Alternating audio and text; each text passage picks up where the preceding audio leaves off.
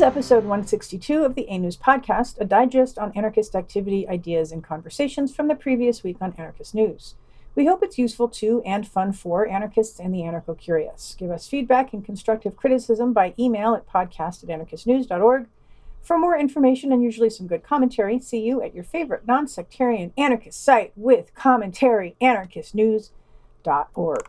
Editorial, Health in the Time of the Gods. Listening to the oh-so-wonderful interview with Kevin Tucker, which you'll hear more about later, I was struck by something like a stock anarchist, or perhaps specifically green anarchist, response to the current pandemic, namely the "this is what Civ gets you, haha, told you so" losers reaction. At first glance, it's a pretty agreeable conclusion to come to. Society, or whatever portion of humanity you feel like blaming, is in a desperate race to extract infinite energy, resources, and profit on a very finite planet. We globalize trade, industrialize farming, and generally ignore or actively degrade healthful ways of moving about the world. And so, because of human folly, we suffer. But what assumptions are slipped in with this view of the pandemic? And how does it limit our thinking and responses to the situation? In terms of under-theorized assumptions, the most obvious is that we rely on metaphysical and technocratic understandings of the world to come to this conclusion. We rely on the C D C, epidemiologists, and various other experts to inform our view of the virus's danger. We rely on biology and ecology to understand the virus's origins, at the center of which are the very structures of Western genocide thinking that we oppose. In light of this, how can we think differently? To be clear, I'm not pushing some kind of plandemic narrative here where we all need to follow the money of who benefits from COVID. As surely as anything, predators will look to benefit from crisis however it manifests, and perhaps those involved in crisis anarchism could take note of this. Instead, I want to hold on to general human ignorance and the idea that we probably know far less than we think we do. And so now I'll begin with my questions that certainly don't have answers. How do we have a different relationship to the virus? How do we treat it differently? This would, I think, require a very different relationship to death, health, and sicknesses. For those responding to coronavirus by attempting to supplement the lack of P P E and trying to create widespread mutual aid networks, I commend you. But I also see that you are in the same crisis cycle as the rest of society. You are responding to death and sickness in the same ways as a denatured health system.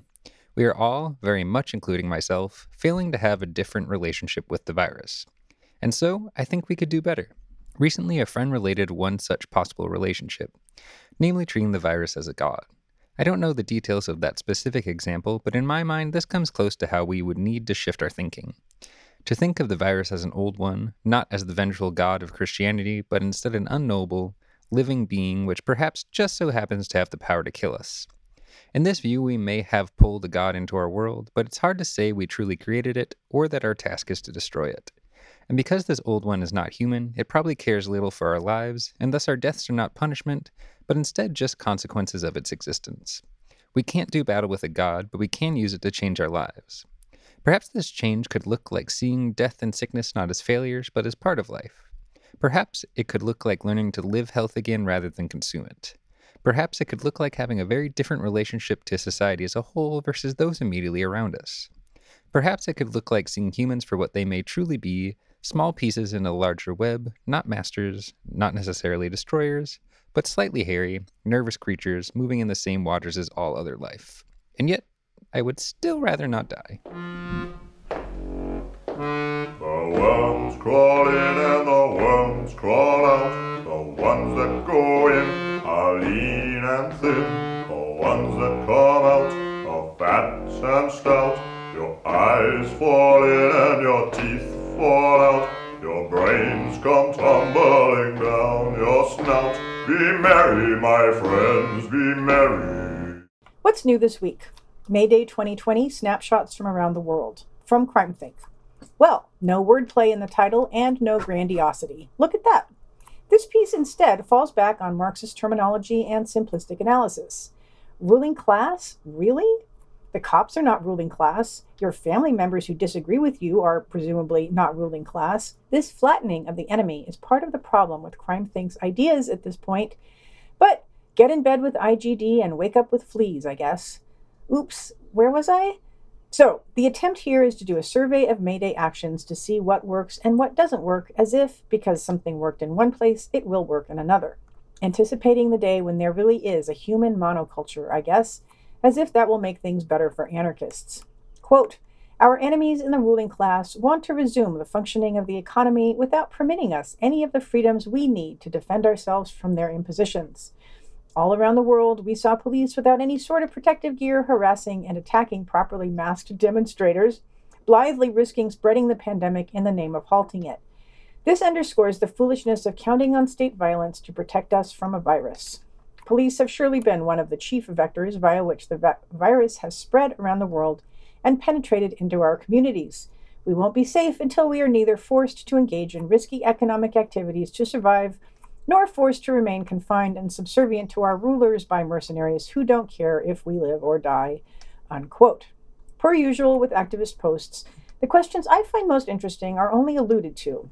In this case, for example, the question of anonymity being a marker of responsibility and its relation to the use of cars, not anonymous generally, and how we identify each other versus the other. Quote, while this caravan was largely a show of power and unity and less a material disruption of the world, the possibilities of strategic caravan demonstrations are endless.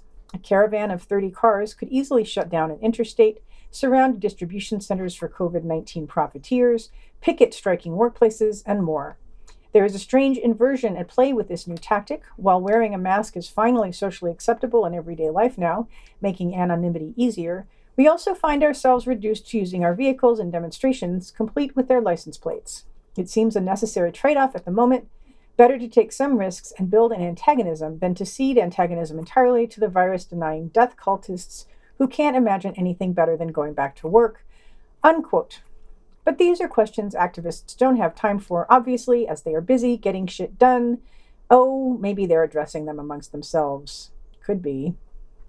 Street Anarchy Part one, Two Anarchisms, from Organize, U K, by Royman Rodriguez, a communist anarchist in Gran Canaria who posits a binary that he likes, contemplative anarchism versus combative anarchism. You'll be shocked to know that one is good, the other bad, and that he's for the good one. Quote, the contemplative anarchism lives through other people's lives. Its terrain is one of inward debate. It sets up to analyze, discuss, to anathematize, engaged in endless or internal fights. Its field is that of theory and stillness, be it of the committee, assembly, or demonstration, of the social network or the burning of rubbish bins. A theoretician of the Molotov is not less contemplative than a theoretician of, on an office.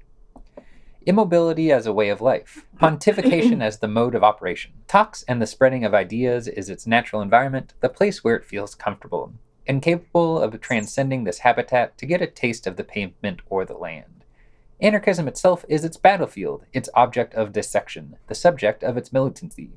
The contemplative anarchism is the childish and immature phase of the anarchist ideology, no matter how serious, respectable, and experimented it may look, unquote.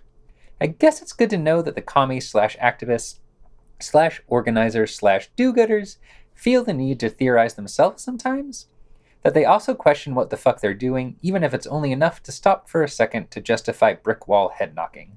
I don't know. Is that good?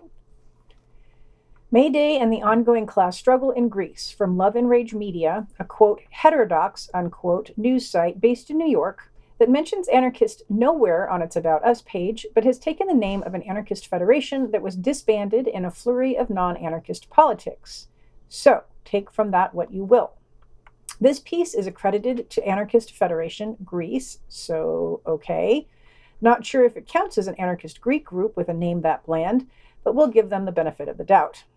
This is another Red article about how the working class, that is peons, get it worst when times are hard, and the ruling class, that is the rich, are getting richer in those same times.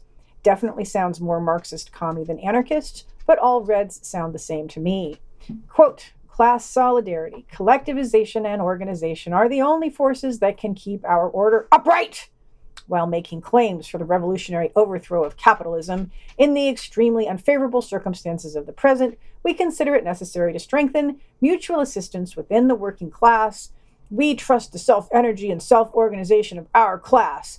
In this direction, therefore, we consider that it is necessary to move toward the creation of mutual assistance structures, solidarity funds, to move in a coordinated and massive way to refusal of payments, to exert pressure, to demand the necessary financial support for the working and poor people, but also to meet the absolutely necessary popular needs, food, housing, water, electricity, internet, by all means, unquote. So yeah, also the same solutions as always. Yay. The comments approach an anarchist question, which is what makes mutual aid revolutionary, if anything, but then distractions happen. For the popular classes of the world, pandemic, crisis, all times are times of struggle, from Anarchismo. Okay, folks, I might be getting red exhaustion. I know it's only four stories in, but yet another summation of the global slash COVID nineteen situation, substituting popular classes for working classes, which I guess is a step in some direction closer to the world today. And of course, the first comment is someone complaining about that. Ha! There's a pretty extensive list of possible appropriate responses, none of them new, to the current situations, from promoting spaces of solidarity and mutual aid, huh? to restoring strategic alliances, ew, to planning for popular struggle after quarantine, what?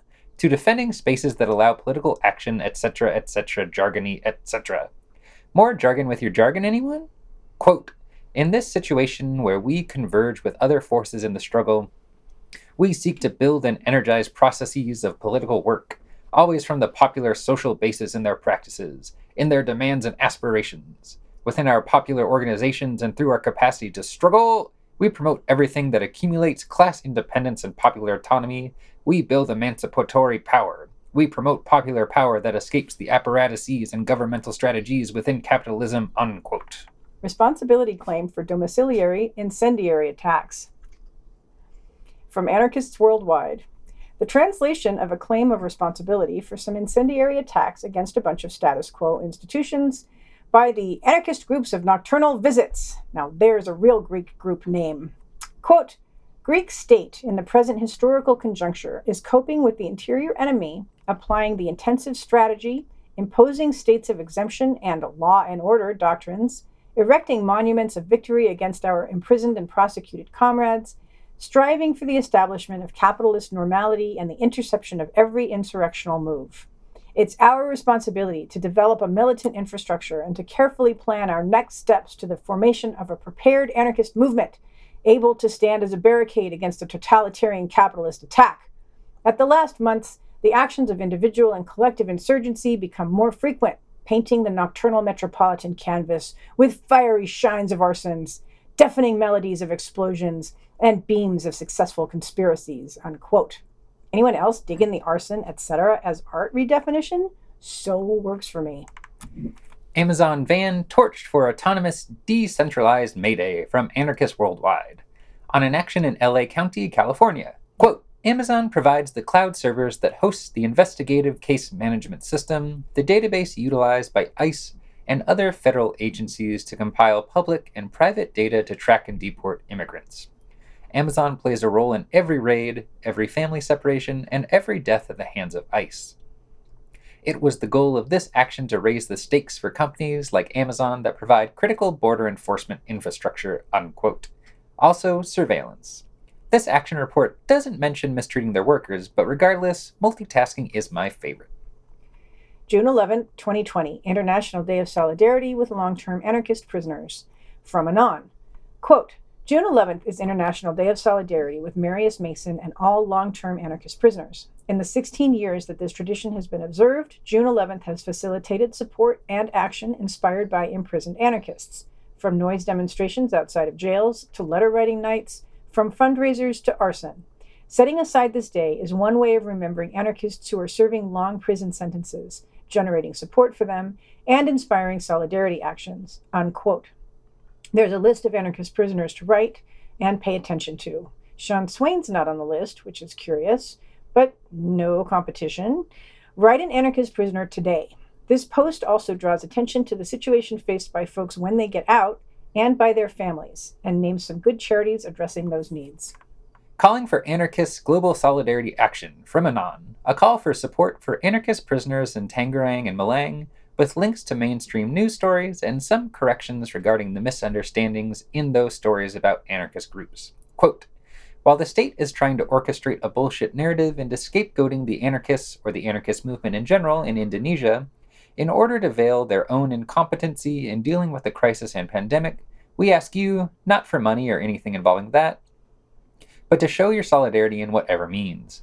It can be graffiti, banner dropping, or most importantly, to acknowledge every Indonesian consulate about the isolation and the arbitrary action that the police are doing to them, unquote. Philippines, the continuing crackdown on anarchists from anarchist communist group. Duterte, a known autocrat, is directly threatening specifically political groups and martial law. Quote, according to comrades who wish to remain anonymous for their own protection and safety, this has happened quietly, and that is, second martial is implemented silently, and that the independent media, what there was of it, has been clamped down on with only state-controlled media allowed to operate. Our comrades go on to say, there is no means to let this out, what is happening in our community. No mainstream media that have documented what's really going on here. It's alarming. The community is made up of anarchists, punks, and other non-mainstream left, and in the past few months they have been harassed, arrested, shot, and had their homes and meetings raided with everything from literature to electrical items such as computers, either confiscated or destroyed, unquote. Just when you were wondering about what is going on in Russia, you're reminded that autocracy is alive and well around the world. Yay. Mid-May discussion, What the Virus Said and Eco-Fascism, from Viscera, announcing the second conversation through Viscera, this time of two readings on covid nineteen and responses thereof. One, the well-received on A-News, called What the Virus Said, and another on eco-fascism and the virus, which is irritating and slippery-slopery. The conversation is happening May seventeenth, two thirty Eastern Standard Time. Food Not Bombs, What to Know About the Free Meal Collective, from Teen Vogue by Elizabeth King. Last year sometime, this magazine did a not terrible piece on Emma Goldman, if I recall correctly, so you could argue that this is a step back on the radical scale, since charity is not so radical, or you could argue that since it's a project that people can actually get involved with themselves, it's a step forward in this brand new scale of radness that I've never considered before. Seems to me like it's a wash. Lucky we don't rely on Teen Vogue for anything, right? Damn Dirty Humans, Planet of the Humans and Progressive Denial, from Gods and Radicals by John Halstead. Write-up of a few responses to the titular Michael Moore-produced documentary that has been causing waves lately. Halstead, summing up the film, says, quote, history is replete with the rise and fall of civilizations. The causes are familiar. Climate change, population growth, soil degradation, and widening social inequality. Our civilization is no more immortal than those that came before us. The only thing that is unique about ours is that, while civilizations before us exceeded the carrying capacity of their regional land bases, ours is a global economy, so we are facing collapse, not just on a regional level, but on a planetary scale, unquote. The film seems to be some pretty standard anti-civ doom and gloom fare, most of which I find somewhat palatable, despite the author's attempt to convince me that not all is lost and that we can have hope and, quote, small-scale, local slash decentralized, community-controlled uses of renewable energy, unquote. No thanks. Call for Worldwide Solidarity with Revolutionary Struggle, from Anarchists Worldwide. A history of the Greek group, Revolutionary Struggle, and of the fight of t- group members Pola Roupa and Nikos Maziotis, specifically, as they are currently in prison and continue to fight the state from inside. There's also a list of past international actions in support of the two. Quote, even so, Roupa and Maziotis stand reliable, intense opponents against the most violent and totalitarian economic and political system in history. We consider it necessary to support, politically, morally, and materially, comrades who have defended their choices to fight for the revolutionary prospect and for the subversion and destruction of capital and state, especially now that the transportation of our comrades to other prisons in Greece increases their needs in prison and in the middle of this emergency situation. It is not possible for us to raise enough financial support from our self-organized events. We are calling on you to join in our effort of supporting, mostly financially, our comrades, unquote. The Self-Abolition of the Proletariat as the End of the Capitalist World, from non copyright dot com. An intensely Marxist, pro-anarchist article on why the proletariat is revolutionary or is nothing, and how the proletariat's revolutionary goal has to be to abolish itself. Get the author in a conversation with Frère Dupont, and let's move this conversation along. Quote, indeed, because in the end it's not a matter of taking pride in being a proletarian and fighting for a proletarian society, and even less for a proletarian state. Alienation can't be destroyed through alienated means. That's to say, with the arms of the system itself, as it is believed by the partisans of the transition period, meaning the so-called socialism of state capitalism, whatever the path may be. Since that is giving more power to power, On the contrary, it's a matter of assuming the fact of being a proletarian as a condition that is socially and historically imposed, as the modern slavery from which one must liberate themselves collectively and radically. It's a matter of ceasing to be an exploited and oppressed class once and for all, eliminating the conditions that make the existence of social classes possible. Given that the proletariat condenses all forms of exploitation and oppression within itself, at the same time as all forms of resistance and of radical alternative, capital, the state, and all forms of exploitation and oppression would be abolished, sex slash gender, race, nationality, et cetera. This is the social revolution, and without a doubt this will not be a magical occurrence that happens overnight in a pure and perfect manner, but a, but a historical and contradictory process which nevertheless will have this consistent foundation or will not be, unquote. So, per usual, to the extent that this bypasses questions of identity, it might be helpful to some folks, and to the extent that it consolidates everything under one label, it might be unhelpful to some folks. And I'm sure its anarchy is not my anarchy, but at least the author is not actively trying to kill us yet. Surviving a Pandemic: Tools for Addressing Isolation, Anxiety, and Grief, from CrimethInc. This article on tactics and strategies for dealing with sadness, depression, loss, et cetera got a bunch of comments on A News from posters talking about wanting and or planning to kill themselves. One such comment said, quote, "The system is killing us by socially isolating and threatening us, on top of already having destroyed our support networks and sources of joy. Then it displaces the problem onto us by saying it's a resilience deficit or lack of the right coping tools, et cetera" You know, there's one modeler saying there will be eight hundred thousand suicides because of this in America alone, way more than the COVID deaths or the lives supposedly saved, unquote. Alienation is an ongoing problem that just seems to get worse and worse as we go on. Part of that alienation is the sense that nothing we do makes any difference. While we're surrounded by the messages, some of them intensely promoted by CrimethInc itself, that individuals can absolutely make a difference. I'm not anti-suicide myself, but I'm not that fond of giving up, though also not judging anyone who does. What suicides are not examples of just giving up? Check out Harold and Maude if you haven't already, or maybe even if you have. Audio and Video, Civilization and the Coronavirus with Kevin Tucker. Two and a half hours from SoulCast. Oh, yes, sorry, I listened anyway. to two point five hours of Soul talking to Kevin Tucker, so you don't have to. I will accept reparations via Patreon, Steam it, and or Bitcoin. Uh. To be fair, the length of this episode was quite trying, but also allowed for an initially reasonable-sounding Kevin Tucker to talk long enough to tie his own noose. A major section of this episode is, of course, K T laying out what primal anarchy means, which is confusing as it kind of seems to mean everything, but also nothing. It apparently doesn't mean that you're either nomadic hunter-gatherers or you're civilized, nor is it ideological, but it just so happens that nomadic hunter-gatherers were the most egalitarian societies to ever exist, and basically all time moving forward from that point has been a fall from grace. Hmm. K T and Soul also discuss coronavirus, with Kevin handing out one of the stock radical reactions to said virus, mainly that it is exactly as described by experts, and thus people are right to be as scared as they are, and haha, anti-civ told you so. Last and certainly not least, K T conjures the specter of eco-fascism, laying that beautiful hot turd of a boogeyman at the doorstep of A News and Little Black Cart, who are obviously card-carrying members of the pro-genocidal cartel. Amen. Memes, Internet Culture, and Tech Support, an hour and fifteen minutes from the Uncivilized podcast. An interview with anarchist puppeteer, comic, and meme lord Feral Meme.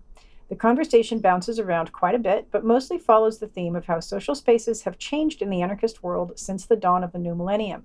As you might guess, the contemporary examples given mostly happen online, but Feral's long history with physical anarchist spaces helps to show the parallels and differences between these two spheres of relationships. There is also an extended discussion of what is called ecofascism, or at least the space ceded by the left's abandonment of radical environmentalism being taken up by people on the right. I'm still not totally convinced on that, though.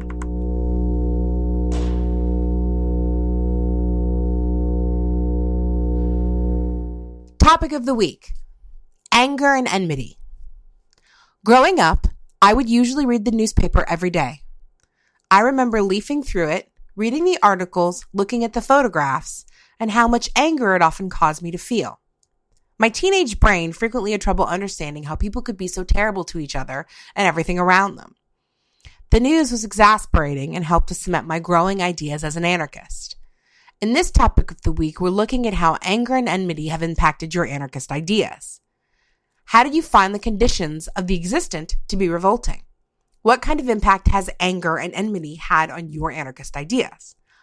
On the opposite end, what advice would you offer to other anarchists struggling to control a healthy level of anger and opposition?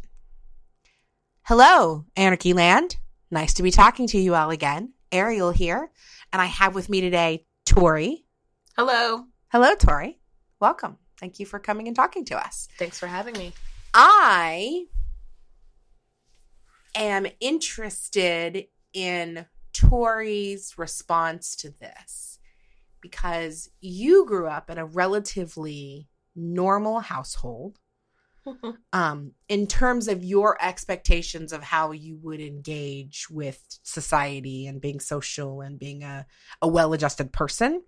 And usually anger is not really appropriate or allowed or is discouraged in those environments. I grew up in an environment where anger was wholly encouraged. Uh, so... Um, yeah, tell me about your anger experience. Tell me about you, where your when you found your enmity. Well, I would say considering my experience as a Black child in a household full of people who consider themselves pro-Black, but also um, are pretty elitist and have a general distaste for poor people. Um, I grew to have that kind of hostility turn towards my own family really easily, especially in elementary school. And so I think I remember, like my first remember, my first memory of anger in elementary school that I can like vividly remember is when I came to school. It was the beginning of the year, third grade. And the first thing this girl, Nevedita, said to me was, your nose is too big. And I was like, wait, what the fuck? How do you have a concept already of, like, whose nose is too big and, like, what's a normal nose, you know? Mm-hmm. Especially because I was really a curious child, so I was like, uh, all of us have different shit going on, you know? Um, who's to say what is normal? Like, all of this is new. And I remember adults lying a lot and catching them in lies. And so feeling like the whole world was up for me to explore, basically, and mm-hmm. figure out my own truths about. And so I was really frustrated that she would tell me my nose was too big. And I remember coming home to tell my dad about it and him talking about how, you know, like about Eurocentric features and really celebrating Blackness and everything. And I remember being really angry that someone thought it was okay to say that to me. You know, um, and I wasn't really into fighting until middle school. So I didn't know what to do with that kind of rage, but I never liked that girl. Like I never, I could never get over that. And so oh, I see what you mean. Yeah. And so, and I remember that really building this insecurity for me, not really about my nose, but more about my Blackness and feeling like I didn't fit in because of that, feeling like, um, and I didn't go to a school with very many Black students, but there were Black students, maybe five out of three hundred or ten out of three hundred. Um, and I remember trying to talk to them kind of about it, and they didn't really have a concept of it yet either. And I remember being very frustrated with that. Mm-hmm. And I remember trying to tell my teacher about it, and I think I had a white third grade teacher. So maybe this is third or fourth grade. I know one of those years I had a Black teacher. It's one of my only Black teachers in my experience. And then Um, my teacher just kind of brushed it off like it wasn't a big deal mm-hmm. and um, told me to relax, you know, and to forgive her.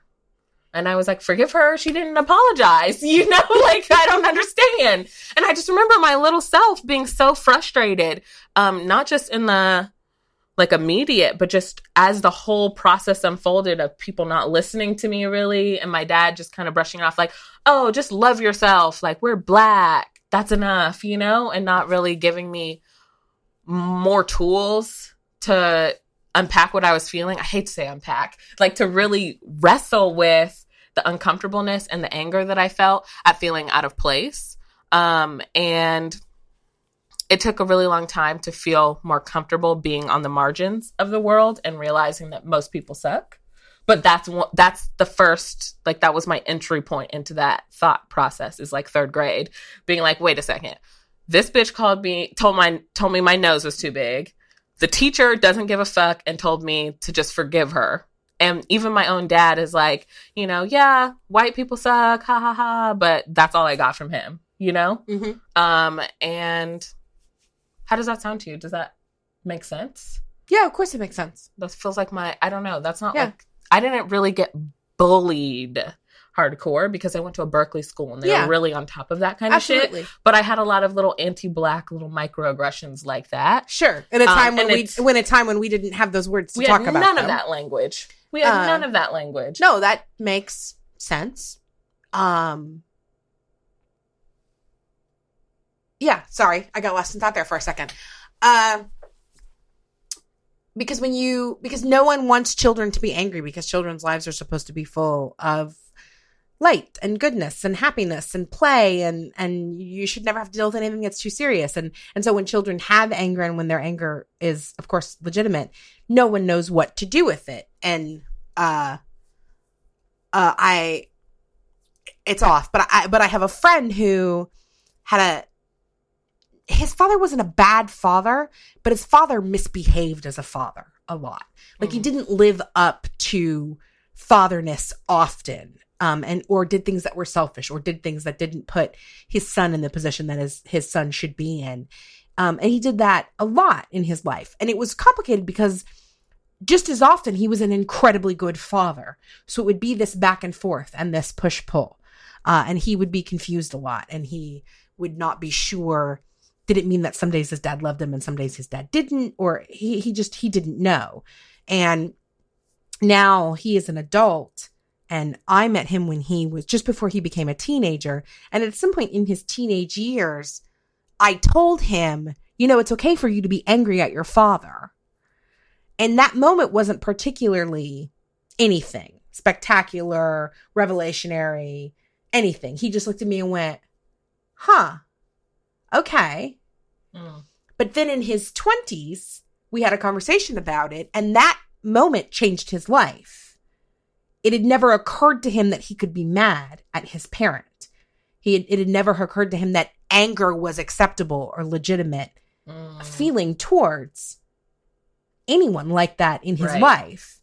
And me giving him that permission entirely changed the way he could see his father and his ability to deal with his father, and and and all of these things. And and I I knew that his, their relationship changed a little bit, but it didn't it didn't show up in his outward behavior enough for me to really know until he actually told me. So kids don't get to be angry. Uh, so we're talking about anger on a much larger scale, right? Absolutely. We're talking about um, that people suck. We're talking about the world is a horrible place. Uh, this is particularly relevant for me right now uh, as I watch the video of two, yeah. Oh, my. Of Ahmaud. And it's these. Ahmaud? Ahmaud? Ahmaud. I don't, I I don't know. I'm not sure. Name, though. It's two A's for sure. Okay, so that's Ahmaud. Um, and so for those of you who have not heard about this, two white men in a truck basically ran down a black man who was jogging in his neighborhood and killed him. And this was in Georgia. And Georgia has a citizen's arrest law on the books. So they were, their defense is that they were stalking him, tracking him, because they thought he was a suspect in a string of robberies. And they tried to arrest him, and he resisted that arrest. And so they killed him. So as of this date, Saturday, May ninth, they have not been indicted. Finally, one of them uh, is an ex-cop. It's an ex-cop and his son. Finally, one of the, a, a district attorney has said, because it bounced around from jurisdiction, jurisdiction to jurisdiction, uh, because no one wanted to take responsibility for it under the guise of conflict of interest, even though, of course, we know that that's not what it's about. So finally, a district attorney has said they want to indict them. They're going to put them in front of a grand jury. but with pandemic circumstances, grand jury, the soonest a grand jury is going to convene is going to be sometime in late June. Uh, and they're just free people in the world. And at the moment, by the laws in the state of Georgia, they have not committed a crime, even though it could not be more obvious that a lynching happened. that a lynching happened. No, exactly. So combine that with the amount that I am reading about this pandemic that is all of the white men in charge in this country telling the rest of the country that they have to go back to work and stripping if you are offered your job and you don't take it back, you don't qualify for any benefits, even if your reason for not going to work is because you're fear you're afraid of getting sick. Uh, they're putting liability shields in place to protect corporations so that if corporations and companies don't take the action that they need to to protect their workers and their workers get sick, they can't be held liable for that. And just piling on all kinds of things like this. So the people in power are saying over and over and over again, in just the crassest way possible, we don't care about you. And of course, I've been an anarchist for a long time. And I know that the bosses and the capitalists and the state don't actually care about you. It's just so glaringly almost like they're laughing at you why they say it. And so these two things have kind of pushed me more into a place of I really just want to burn down everything. Like, seriously, I thought about cashing out the savings account and going to Georgia. Relatable content. Um, I don't know how these people get to stay alive, but and, you and know, they, and yet they do, and they are. And, and it's been so, like this, and it's been like this for a long time. And it doesn't. I don't know. It's it's a hard position to be in, in the constant rage, you know, because I feel such a a rancor towards these people, mm-hmm. um, and not just these people, but these corporations that get to be kind of nameless. Like the individuals making these decisions get to be nameless. Um, and so we're not able to find out exactly who is deciding you have to go back to work. And if you don't, we're not going to pay you. Well, we'll get to find out on the legislative side. Yeah. But obviously there's a whole bunch of C E Os and C F Os and business people sitting in cabinet rooms at the White House having these conversations whose input is being taken. And you may or may not get to find out who those people are. But, but. It doesn't matter. Yeah, it definitely doesn't. But why doesn't it matter? Because because it's okay. Like, it's not okay. But that's how it functions. But it's gonna it's gonna exist as if it's okay because it's gonna be undone. It's gonna be done, and it's gonna be nearly impossible to get it undone. And the price that is going to be paid is that people are going to die. Yeah. And they are not the people that look like the people who are in charge or have their life or have their experience. And so all of that is gonna be okay. Yeah. And I'm very aware of the cliche of the angry Black woman. And I am also at this point in my almost fifty years on the planet, very aware that you can't live in an angry place all the time. I don't it's know. I feel I feel very much good for you. It's definitely not good for you. I yeah. feel the I feel more on the Hulk vibe though. You know, like that. Sure. I'm al- I'm always angry. Like that's the secret. Right. Um, and sometimes I can reel it in to just being mildly annoyed mm-hmm. at my existence. Mm-hmm. Um, but that is still coming from a place of anger. And I mean, we're talking about Black people right now, but we're also talking about just all the marginalized, poor people affected by, co- affected m- most by COVID. And we're talking about Native people, you know, like we're talking mm-hmm. about Native people and people with terrible access to healthcare or no access to healthcare. And, but the truth is, is that it's actually bigger than that. At this point, we are talking about your average middle-class American who cannot work from home, mm. which is tons, right? Like that's millions of people. Like that is millions of people. If you if you have the kind of job that flexes the pri- privilege that you can work at home, that's one thing. But most jobs aren't that. And these are the people who, as we shed more and more restrictions, the people who are going to go have have to go back to work. So The details of this in specific are not actually the point. The point is this is all... Like, I've been angry for a long time, and I've kind of found a peace with my anger, and I'm at a point where I don't have peace with my anger anymore. And so it was interesting to me that this topic came up. I mean, it shouldn't be, because, yeah, anybody who... I think that this is what everyone is thinking about, because there are lots of, you know, your average, everyday, run-of-the-mill American Republican or Democrat who are also angry about what's going on in the world right now and the way things are playing out. So... What do we do with that anger? So then, what do you do? What do I do with that anger? Yeah. I think, well, first first question was, what kind of impact has this anger had on my anarchist ideas? Mm-hmm. Um, I think it's pretty much the fuel, the original fuel to my anarchist ideas. Yeah. What, you know, um, and then the second part of that is, what advice do I offer to have a healthy level of anger and opposition? I mean, I think that that comes to coalition building and community, which I hate to be that bitch who's always like, community, community. Yeah, you see him looking at you. I'm giving you the side eye. But, you know, being able to ground yourself with like-minded people kind of takes that exhausted energy away, and it helps me kind of recharge when I know I don't have to explain over and over why I'm so mad today, you know? Like, a man sure. was lynched yesterday. Sure. That's why I'm so angry, or that's why I'm so sad, or that's why I'm just in a lash-out sure. vibe.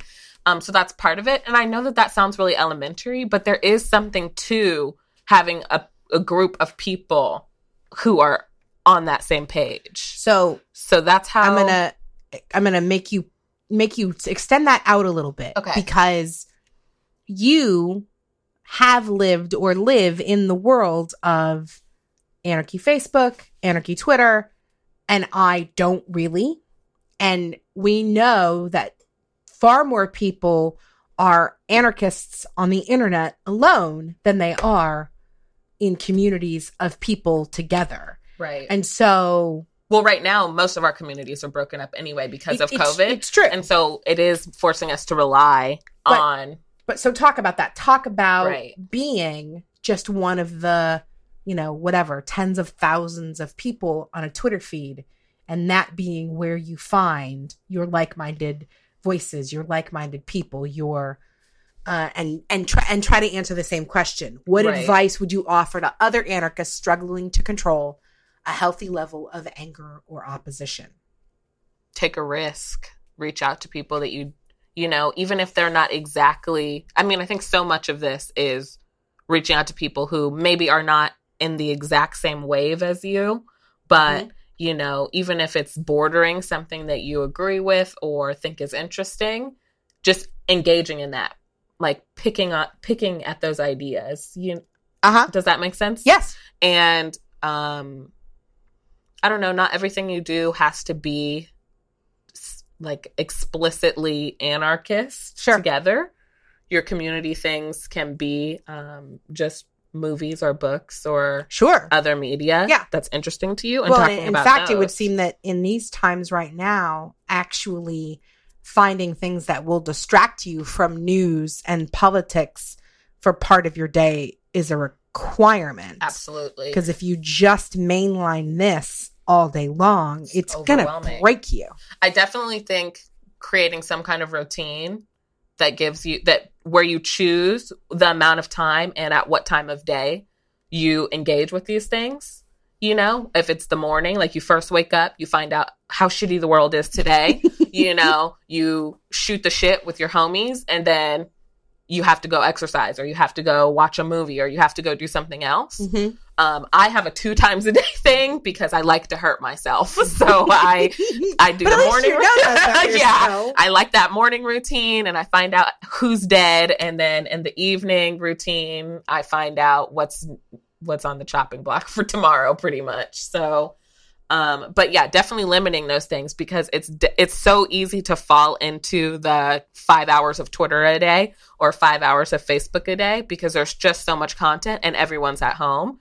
But those limits are important, because when you're angry and in the angry mindset, you can just keep refueling and refueling that, um, and it will not disintegrate. Like it won't, yeah. you won't be able to um, pull yourself out of that after a certain point. Yeah. There's a writer and director I like who does a podcast, and he was talking about how he had to figure out how to change the patterns of his life because he's an early riser, because he likes to likes to get his his creative work and his heavy lifting done earlier in the day. So he's up at like six and he sits in front of his computer and he's just going to check the news and see what's going on and then start getting his research ball rolling so he can start getting the writing portion of his day. And by the time he's done with the check the news part, it's four o'clock. Whew. And he just wants to like get Whew. high and crawl in bed and watch movies and not move for the rest of the day because it's all just it's too so much. numbing. Yeah, yeah, and yeah, yeah. All that, none of that seemed insane to me. And there was definitely a time where I'd be like, "Ooh, you are struggling," but that just feels almost like that has to be the status quo for so many people right now. Yeah, it definitely has. I mean, I think the last thing I'll say on this is, I don't know how many of our listeners need to hear permission to be angry, you know, uh, but not having that guilt weighing you down and not yeah. punishing yourself for being upset about things you should be upset about. Um, I think, Ariel, when I was a lot younger, I think when I was like sixteen or seventeen, you said to me, I said something about being angry and a black woman and some white person saying that to me. And you were like, well, you should be angry. Look at this world. And if they're not angry too, what's wrong with them? And I was like, wow, I feel so seen right now. I thought I was crazy this no, whole time. Yeah, you were a pretty angry seventeen-year-old for sure. Just angry every day. And that was not useful all the time. But the point is, you can be angry. That's allowed. Yeah. So at the risk of sounding too much like a self-help show, anarchists, stay strong, be angry, be angrier. I think a lot of y'all aren't angry enough. Really? A lot of them? Yeah. Ooh. Uh, but, you know, don't let it bring you down because we all got to weather this shit. Okay. Have a good time. Day in Anarchy Land. See you next time. Having my lots of fun, and Daddy tells me we have some. I'm angry. I'm in the dark of my head. He sees me and calls for it. My feelings really do get hurt. I'm angry. I'm in the dark of my head. This podcast. This week's podcast was sound edited by Greg. The What's New was written and read by Chisel and Greg. There will be an editorial at some point this week. And we thank Ariel and a friend for their help with the topic of the week. To learn more, anarchist and anti-political books, pamphlets, and other material are available at little black cart dot com. Woohoo! For news by and or about anarchists and up-to-the-minute commentary, see you at anarchist news dot org and or the Anarchist News I R C chat room linked on eNews.